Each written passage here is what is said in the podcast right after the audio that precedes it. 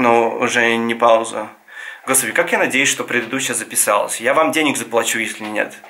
Всем привет, с вами второй выпуск подкаста, а точнее веб-каста Jailcast, и сегодня мы с вами говорим про Грузию, но не Хинкали, к сожалению. И у нас сегодня в гостях Саша, вот, вот этот вот прекрасный человек. А с вами два ведущих, Антон и Юля. Привет! Сашу действительно пригласили неспроста первым гостем, потому что очень забавно, у него э, есть бизнес и фирма, которая называется примерно так же, как наш вебкаст. Куча совпадений. И тоже GL. И в отличие от нас, Саша молодец, он с партнером по бизнесу расшифровал э, GL сразу, Э, но у него есть э, классная предыстория про то, как это все произошло, и сегодня мы говорим именно про это. И еще один мостик к тому, почему мы сегодня с Сашей говорим, это его нехилый опыт в области того, что мы обсуждали в прошлый раз, а именно выгорание. Когда Саша знакомился с э, нашим первым выпуском пилотным, он обещал поведать нам некоторые истории про то, что было с ним и как он выгорел именно в нашей отрасли, потому что мы там говорили больше как-то в общем. Он говорит, слушайте, ну а как бы это, а про выгорание в локализации будет? Вот, Саш, тебе слово, можешь начинать. О, прям вот и так? будет. О, я даже не знаю, с, с- с какой стороны подступиться к этой титанической теме. М, ну, эм, JL Team называется моя компания, которая, ну, Georgian Localization Team. А, к сожалению, это плохое название, потому что едва ли оно гуглится и не особо хорошо запоминается, так что, возможно, ребята, вам тоже следует над этим подумать. И вот.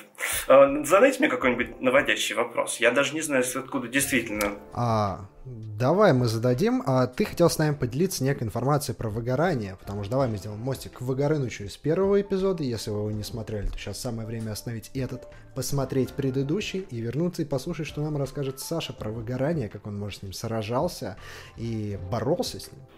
Ну, пара слов о себе. Перед тем, как я уехал в Грузию и стал фрилансером, а потом я открыл свой бизнес, перед этим я пять лет работал менеджером по локализации. С чем связана основная трудность в этой работе, которая может, ну, на мой взгляд, по крайней мере, из моего опыта, привести к выгоранию. Это то, что наши заказчики расположены по всему миру. Э, Кто-то в Калифорнии, кто-то в Китае, а мы, например, в Москве сидим примерно посередине. А, Что это означает? Это означает, что рабочий день не заканчивается примерно никогда. Если не выстроить для себя жесткие рамки или если работодатель не выстраивает их для тебя. И, как правило, насколько мне известно, менеджеры по локализации, особенно те, которые работают дома, имеют э, так называемый гибкий график. А, то есть рабочий день как бы никогда не начинается в определенное время, и он, соответственно, и не заканчивается. И можно оказаться в ситуации, как я упомянул, когда заказчики находятся в разных часовых поясах, и ты балансируешь между ними.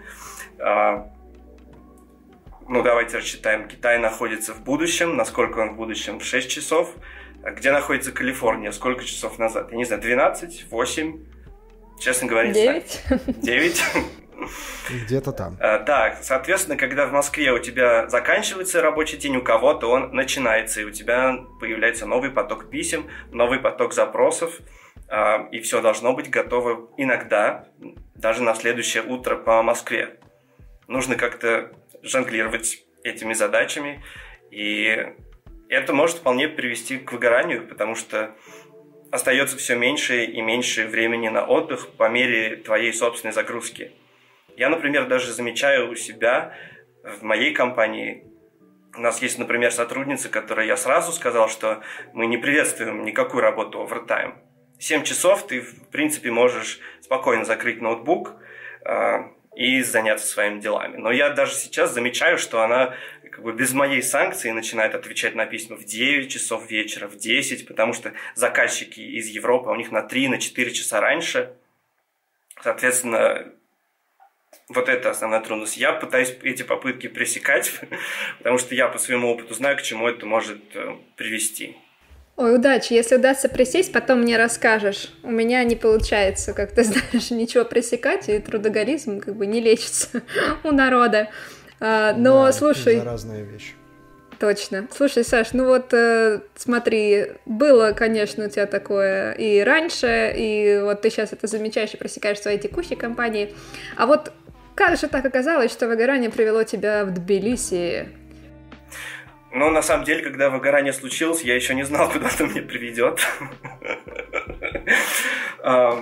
Я просто уволился в никуда и стал фрилансером. Я по профессии переводчик, ну, так что у меня был источник дохода благодаря некоторым коллегам, в том числе здесь присутствующим.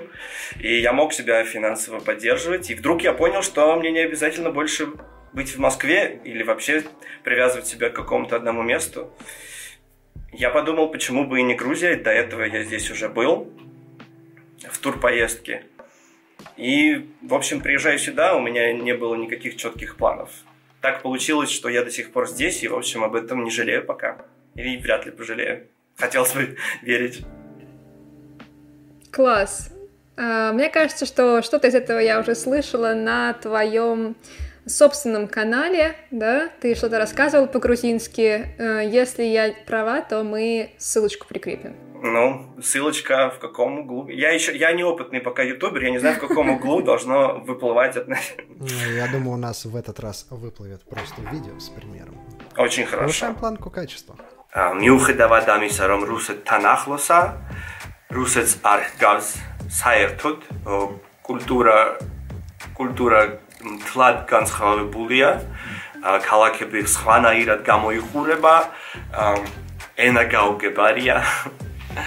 ეს ქვეყანა იდუმალი ჩანდა და სიმართლე რომ გითხრა, Нет, на самом деле здорово, и я сделал небольшой мостик к, Вагорынычу. Вот ты правильно на самом деле сказал, что тяжело лавировать между различными часовыми поясами, и я просто тебя прекрасно в этом плане понимаю. Мне сегодня в 5 утра прилетело сообщение из Японии, типа, а что вы задания нам до сих пор не сдали? А некоторые, так сказать, одна большая компания по локализации, она любит ставить э, дедлайны в европейском часовом поясе. И когда их подразделение из Японии ставит их а, в другом часовом поясе, ты невольно начинаешь их путать. И в итоге пришлось срочно в 9 часов утра с опозданием в 4 часа им сдавать задания. Ну, все, слава богу, случилось mm. хорошо. А, ну, в 5 утра не пришлось. Да, вот еще один момент все-таки.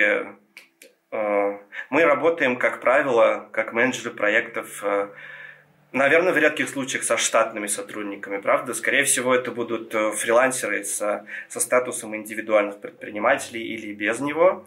Э, так или иначе, эти люди э, могут, в принципе, отказаться от задания, если оно им не нравится. Они могут его задержать, и, в принципе, по большому счету, если происходит задержка на каком-то этапе, то это твоя, как менеджера, проблема. И... Да, я вот об этом недавно, кстати, рассказывал тоже в своем блоге, когда мы разбирали, почему вообще случается факапы и почему он может произойти не с точки зрения переводчика, и как раз а, момент с организацией процесса со стороны менеджера и закладывания самого базиса, начиная от того же там чатика и рабочей области, где есть весь референс, и заканчивая просто банальной коммуникацией, то да, менеджер может тут профакапиться очень сильно. Да, и... Ну, Юля. Да. На самом деле, давайте о плохом не будем, о факапах не будем, давайте о, о, о позитиве. Да, факапах давайте в следующий раз или в конце выпуска посмеемся. А, дело в том, что вот сейчас Саша заронил такой, э, как это называется, э, нюанс, что он не очень опытный блогер, но тем не менее блог у него есть. И это фишка данного канала том, что в этом блоге Саша не просто там сидит, вещает на своем родном знакомом языке, как мы сейчас, а говорит по-грузински. А, это лично меня дико впечатлило в свое время. Для меня это, я как бы признаюсь честно, извините за непрофессионализм, конечно, полная бракадабра, когда я была в Грузии, там, в общем-то, ни по-английски, ни по-русски особо с нами не разговаривали, но у меня не возникло ни малейшего желания учить этот язык, однако, конечно, я восторгалась визуальной составляющей. Например, там есть некоторые открытки с э, замечательными символами, там памятники буквам, а, потому что они выглядят круто. Саша, как ты вообще решился на этот э, дикий эксперимент и как ты умудрился достичь таких э, великих успехов, то, что ты действительно сейчас уже э, ведешь сам свои передачи на этом зубодробительном языке? Ну, успех – это большое преувеличение. Может быть, это звучит впечатляюще, потому что ты ни слова не знаешь по-грузински. Кто знает, может быть, я там одну и ту же фразу по кругу гоняю в разных комбинациях. А, но на самом деле это результат очень долгого и болезненного процесса изучения языка. Это не тот язык, который можно выучить через Duolingo, если бы он там был. Это не испанский, не французский. А, в грамматике царит практически полная анархия. Я надеялся вот на днях выпустить видео, где я более подробно объясняю, что именно так сложно. Но, ну и, наконец, для меня этот канал, на котором пока всего три видео, которые почему-то вдруг стали смотреть люди и даже оставлять приятные комментарии. Приятно, конечно, все читать, но для меня эти видео как домашняя работа, можно сказать. Я готовлюсь к этим видео. Эта подготовка занимает не один час, потому что мне не хватает каких-то слов, чтобы выразить свою мысль. Мне приходится эти слова учить. А что такое выучить слово? Один глагол – это целая таблица, которую нужно выучить наизусть со всеми формами. То есть, ну, это так я учу язык. Надеюсь, это помо... ну, вроде как уже помогает.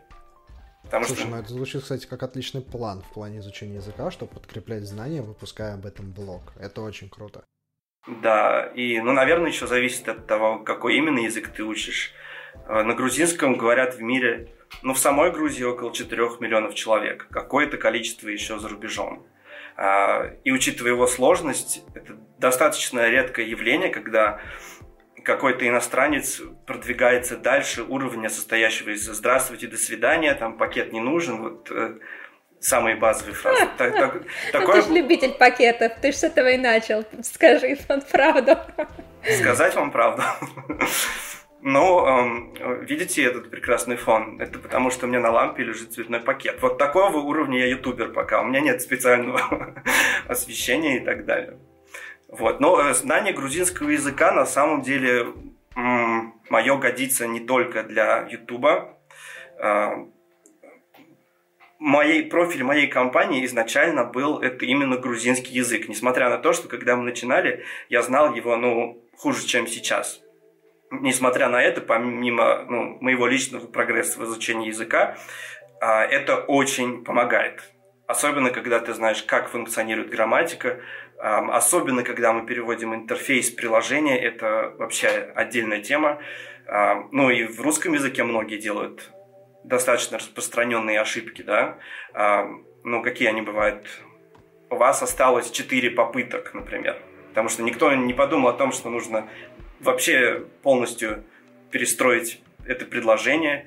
И разработчики тоже не заложили возможность для там one few many этого не об этом здесь вообще практически, ну я не скажу никто, но мало кто слышал. А если слышал, они все равно делают неправильно, потому что грамматически, ну, здесь большой простор для обучения. Практически все фрилансеры, которые с нами работают, грузинскими, а, нам вместе с моим партнером по бизнесу приходилось совместно объяснять им, как это делается. Разрабатывать, ну, писать туториалы, даже просто если в Google Доке с примерами, со скриншотами.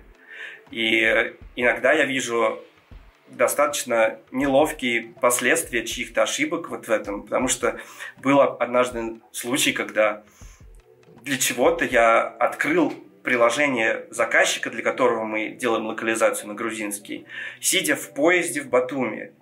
И вот приближаясь к Батуми, это у меня были каникулы, вот приближаясь к Батуми, я вдруг вижу там ну, совершенно вот тупую такую базовую ошибку, которую никто уже не должен делать, по идее, после того, после всех наших обучений. Мне это на пару часов до прибытия до места назначения оставило совершенно без праздничного настроения. Мне пришлось звонить коллегам, пожалуйста, напишите заказчику, выясните, наша ошибка это или наша. Слава богу, не наша. Ну, просто угу. я к тому, что вот это мое знание грузинского, оно помогает и в этом. Помогает... Ну, вот смотри, на фа... Да, на факапы мы все равно выехали, да? То есть мы очень хотим поговорить ну, об этом. Э, не обязательно факапы, это просто пример из практики. Как, как, да. как грузинский язык и вообще знание какого-либо языка да, на базовом уровне может помочь менеджеру найти вот такого рода ошибки и попросить исправить. То есть даже Если вы увлекаетесь лингвистикой в целом, любите читать статьи на Википедии про грамматику различных языков, даже вот это поверхностное знание, оно может помочь реально заметить какой-то факап в чем-то переводе. Особенно если это а редкий еще язык. лучше, да. да. Если это язык какой, Саш? Ну ладно, а еще лучше я хотела сказать на самом деле, вот когда ты говорил про переменные, да, я просто хотела опять же полезную ссылку вставить. Антон написал прикольную статью про это, где все растабличено для чайников. Статья, правда, на русском, но, э, возможно, Саш тоже пригодится, если часть из ваших фрилансеров говорят на русском. Э, возможно, ты оттуда что-то сможешь как-то э, почерпнуть и вставить в свои туториалы и Google Доки. Будет круто. Мне кажется, на самом деле система вот работы с переменами, она везде одинаковая, и в этом плане как бы можно сделать, да, единый хороший туториал, но кажется, что гораздо полезнее это разработчикам впихнуть какую-нибудь информацию о том, как лучше сделать переменные, чтобы не только для английского языка они работали, потому что помимо, понятное дело, что и грузинского страдает, и русский язык тоже, и немецкий постоянно. Поэтому, ух, какое непаханное поле работы у нас с вами по просвещению других людей. Да. Кстати, о просвещении. А, Саш, вот ты говорил сейчас, что вы делаете у себя на работе для своих э, коллег новоприбывших. Вот. А э, в целом, вот как они э, находятся, вам легко пополнить свои, скажем так, базы переводчиков, редакторов и так далее. И также интересно, если честно, мне почему-то сегодня, когда я вот размышляла о нашей встрече, мне стало интересно, что там по э, возрастному и гендерному признаку у тех, кто более-менее готов и способен заниматься локализацией на грузинский язык. Вот как раз то, там, что ты сейчас описывал. Вот а почему такой вопрос? Потому что как-то так получилось, что э, грузинские поставщики, с которыми мы работали раньше на фрилансе, да, они в основном женщины, и профиль у них э, чаще всего не IT, например, и тем более не игры. У тебя какой опыт? Ну, начнем с первого пункта, как мы находим этих людей. Это вообще, как вам сказать, вот если у вас появляется проект, запрос от заказчика на какой-то новый язык. Ну, не знаю, любой возьмем, не обязательно грузинский, там, иврит. Куда вы идете? Вопрос. Где вы ищете Ну вот лично людей? у нас э, есть база с фрилами на кучу разных языков, поэтому в этом плане у нас вопросов нет, но если это прям что-то мелкое, осапное, то кажется, э, какой-нибудь сервис из серии Gengi или Nitro он вполне спасает. Вот. Но если на какое-то долгое сотрудничество на большой проект, то тут, ну, как мне кажется, можно тыкать LinkedIn, тематические группы на Фейсбуке, и кажется, ну, просто скорее нет, чем да. Но это, возможно, именно по моей тематике, потому что я занимаюсь только играми, и вот с прозом пока скорее не везло. Юля, а у тебя какой опыт? Вот, э, где вы ищете фриланс. Встречный вопрос, я, отве- я отвечу на твой. Да, на самом деле, почему интересен твой ответ, я сейчас свой тоже дам, потому что я уже знаю по твоим, так сказать, изначальным репликам и некоторым наводкам, что вам пришлось столкнуться с некоторым неадекватным рынком локализации в Грузии, и одна из ваших целей как компании — это его взбодрить, встряхнуть и э, пере... ну, не знаю, переделать маленько. Вот. Но, а возвращаясь э, к тому, где мы смотрим, конечно, да, есть база, но если это новые языки, то помимо того, что сказал Антон, еще куча всяких сайтов. Вот есть как бы 10 сайтов, куда топ-10, я имею в виду, всего-то дофигища, но топ-10 сайтов, куда мы постим объявления о том, что нам требуются там переводчики на такой там проект. Детали того, на какой конкретно проект, э, насколько мы можем это разгласить, конечно, зависит от самого проекта, а, потому что далеко не всегда мы вообще можем там что-то процитировать или поподробнее рассказать о контексте на перевод. То есть в целом это такие общие объявления краткого содержания, типа язык такой-то, там тематики такие-то, долгосрочное сотрудничество, тра-ля-ля. Ну, это... Надеюсь. Да, понятно, что в объявлении вы про проект конкретно ничего не скажете, скорее всего. А, но мы для себя открыли настолько очевидный и в то же время неочевидный источник. А, первое, что мы сделали, мы разместили объявления на прозе, э, какие еще там, Translators Cafe, вот, вот эти специализированные сайты для поиска переводчиков. И когда мы увидели, какие просят ставки эти люди, но мы немножечко офигели, э, потому что, ну, как бы, как вам сказать, ну, возьмем, например, 7 центов за слово, или, ну, от 5 до 7 центов за слово, я бы понял, если бы этот фрилансер переводил на скандинавский язык или жил в Норвегии или где-то в Западной Европе. Но преломить, ну, если преломить ситуацию к местным экономическим реалиям, это звучало ну, очень странно, потому что, ну, арифметика, давайте возьмем калькулятор. Ну, прям почему нет? Вот если представить, что у переводчика есть стандартная какая-то загрузка. У него он переводит каждый день, там, в 10 часов утра он открывает ноутбук, час у него там перерыв, и в 6 часов вечера он его закрывает и идет по делам. Ну вот сколько можно перевести слов в день? Ну, 2000 примерно, да? Умнож... Ну, простая арифметика. 2000 слов умножить на 5 центов. Это 100 долларов в день умножаем на 22 рабочих дня. Это 2200 долларов США. Ну, мне кажется, даже в Москве это неплохая была бы зарплата. Я уже не знаю точно, какая там средняя неплохая зарплата в Москве. Но я вам скажу, что вот это число в местной валюте – это 7 тысяч лари. Для сравнения, а, средняя хорошая, ну, чуть выше средней зарплаты в столице, в Тбилиси, это полторы тысячи лари. То есть вот эти пресловутые 5 центов – это такой оверпрайс, что трудно даже себе, ну, как бы представить, при условии, что переводчик работает все время. У него регулярный проект.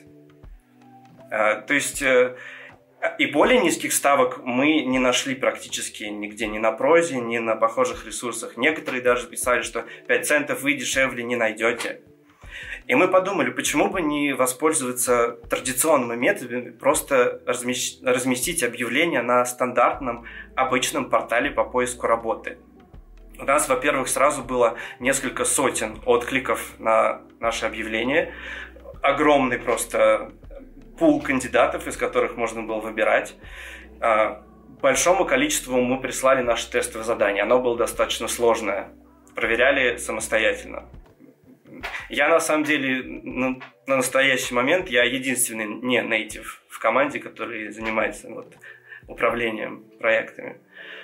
А, вот и то есть э, я и так как бы уже раньше знал, но теперь еще раз получил подтверждение тому, что ставка она имеет опосредованное отношение к качеству или к квалификации или к чему-то еще. То есть э, мы нашли вполне достойных переводчиков на обычном стандартном портале по поиску работы, которые просили адекватные деньги ну, относительно нашей экономической реальности местной. И мы успешно работаем с ними уже достаточно долго. То есть э, тот факт, что они просят меньше денег, не делает их плохими переводчиками. И в конце концов э, нет гарантии качества, даже если вы кого-то наймете с проза. Э, мы работаем не только с грузинским уже, у нас ряд языков. И я помню один раз мы дали тестовое задание одной переводчице, у которой ну, была просто какая-то запредельная ставка.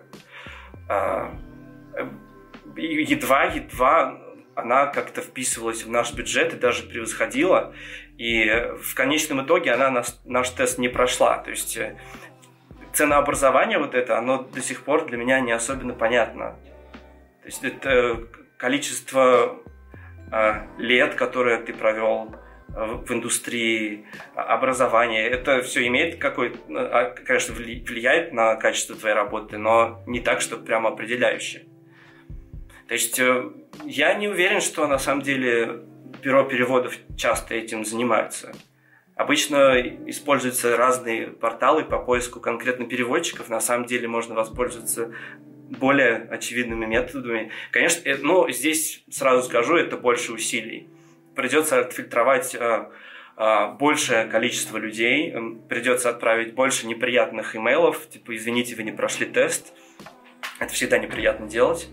А, да, и можно столкнуться с какой-то негативной реакцией. Не все любят, когда им отказывают. Но тем не менее, я думаю, что оно того на самом деле стоит. А, мы делаем бизнес для чего? А, не для того, чтобы 90% а, ну, растратить. И в конечном, итоге, в конечном итоге, я думаю, что это оправданные меры. Хотя это больше усилий, безусловно. У меня причем есть максимально похожая история про ценообразование. Мы искали лингвистов на японско-русский проект, и объем был, например, 200 тысяч символов. В день человек делает примерно ну, 4-5 тысяч символов, это нормальная типа скорость. И также набирали полностью переводчиков и редакторов с нуля. А, так получилось, что он написала одна барышня, она типа в сфере уже очень давно, крутой большой опыт. Прям красивое резюме. Я вот почти что сразу сказал, все, давайте ее брать. Но все-таки решили выдать ей тестовое.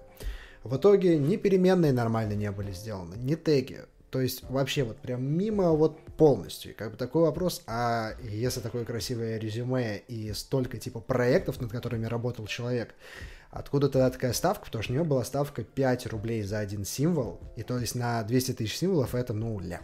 Понятное дело. Я плохо разбираюсь есть... в символах. Сколько символов можно, не знаю, за неделю перевести? перевести? Смотри, в день примерно 4-5 тысяч. Окей. В день. Получается, в неделю это, скажем, 20-25.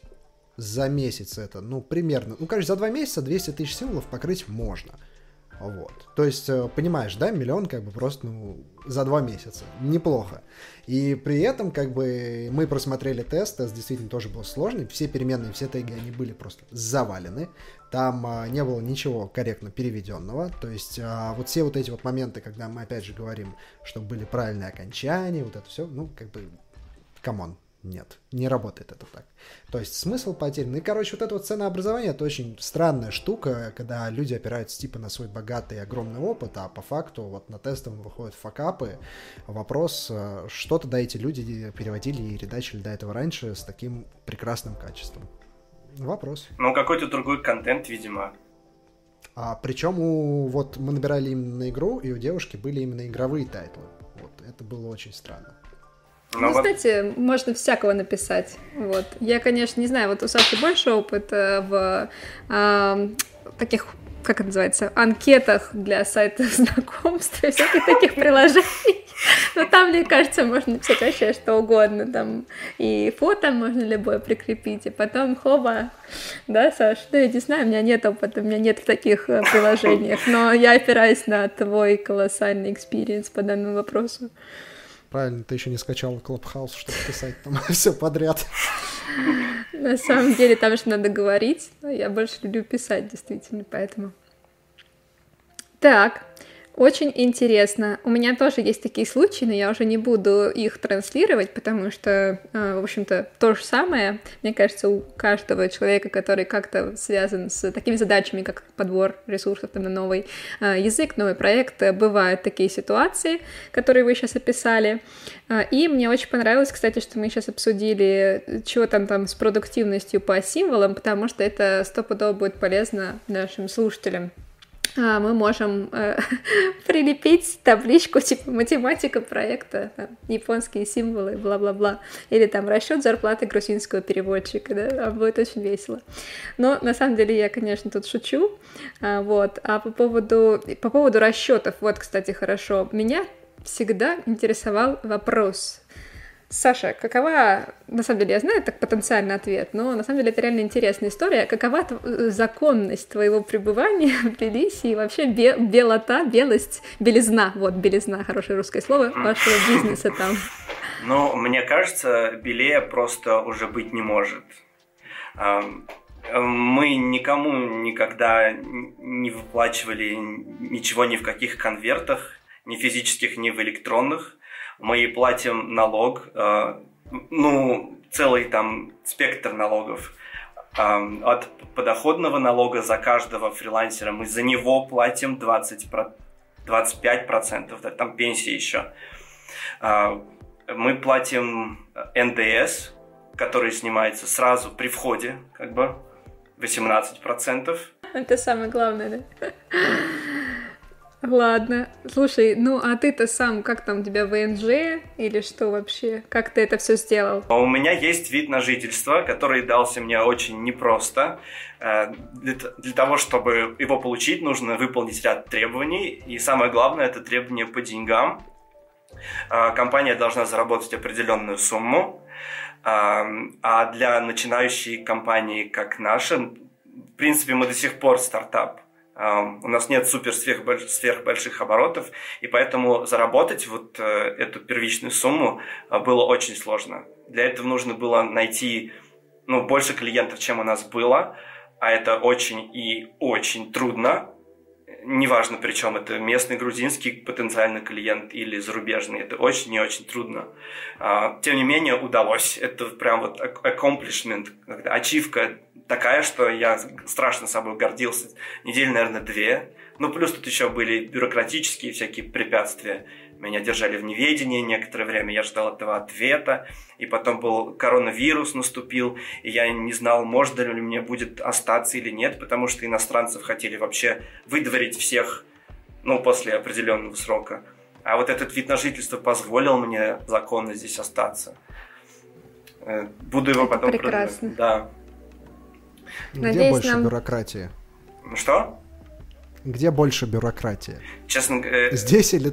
Слушай, здесь, в России или у тебя? Я не знаю. Но, э, потому что я не пробовал открывать какой-то бизнес в России ни разу. Я не знаю. Э, но вообще на бумаге выглядит так, как будто здесь э, супер либеральная не бюрократическая система. Компания регистрируется в один день.